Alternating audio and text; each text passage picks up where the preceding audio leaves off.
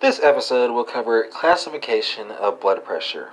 And here we're going to be talking about four different blood pressure classes, and we're going to be discussing them in terms of your systolic blood pressure, your diastolic blood pressure, both of which are expressed in millimeters of mercury.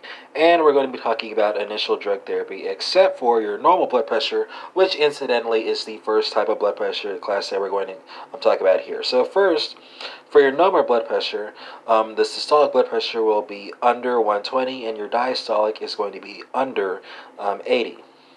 Um, second, for your prehypertensive um, blood pressure class, your systolic blood pressure is going to be between 120 and 139, or or your diastolic blood pressure will be between 80 and 89. Here, there's no drug therapy, but there is an increased risk of hypertension, and that brings us to our third blood pressure class, which is indeed stage one hypertension.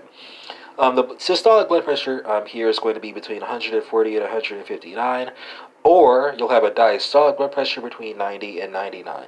Um, in terms of treatment, um, most patients receive, receive thiazides. Um, practitioners might also want to consider um, angiotensin.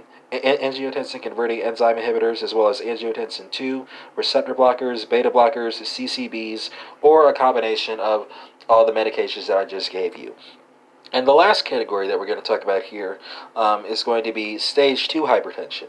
Here, the patient has a systolic blood pressure that is equal to or greater than 160, or, or a diastolic blood pressure that is equal to or greater than 100. In terms of initial drug therapy, there's going to be a two drug combination um, for most patients. Usually, the patient will be given a thiazide first, then a angiotensin converting enzyme inhibitor, um, an angiotensin 2 receptor blocker, beta blocker, or CCB. And when I say CCB, I mean um, calcium channel blocker.